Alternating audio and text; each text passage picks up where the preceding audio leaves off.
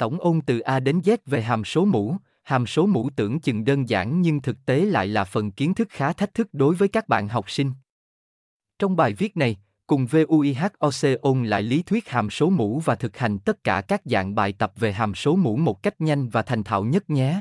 Mục lục bài viết 1.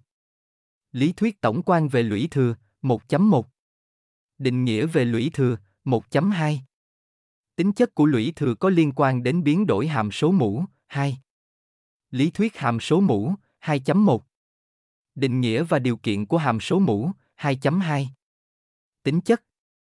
2.3 Khảo sát và vẽ đồ thị hàm số mũ 3 Một số dạng bài tập hàm số mũ cơ bản 4 Bài tập áp dụng các em vừa cùng VUIHOC ôn lại toàn bộ lý thuyết về phương trình hàm số mũ, hàm số mũ và điểm lại tất cả các dạng bài tập. Đây là một trong những dạng bài thường xuyên trong đề thi tốt nghiệp trung học phổ thông nên các em cần đặc biệt lưu tâm trong quá trình ôn thi toán trung học phổ thông quốc gia. Chúc các em có kết quả tốt trong thời gian sắp tới.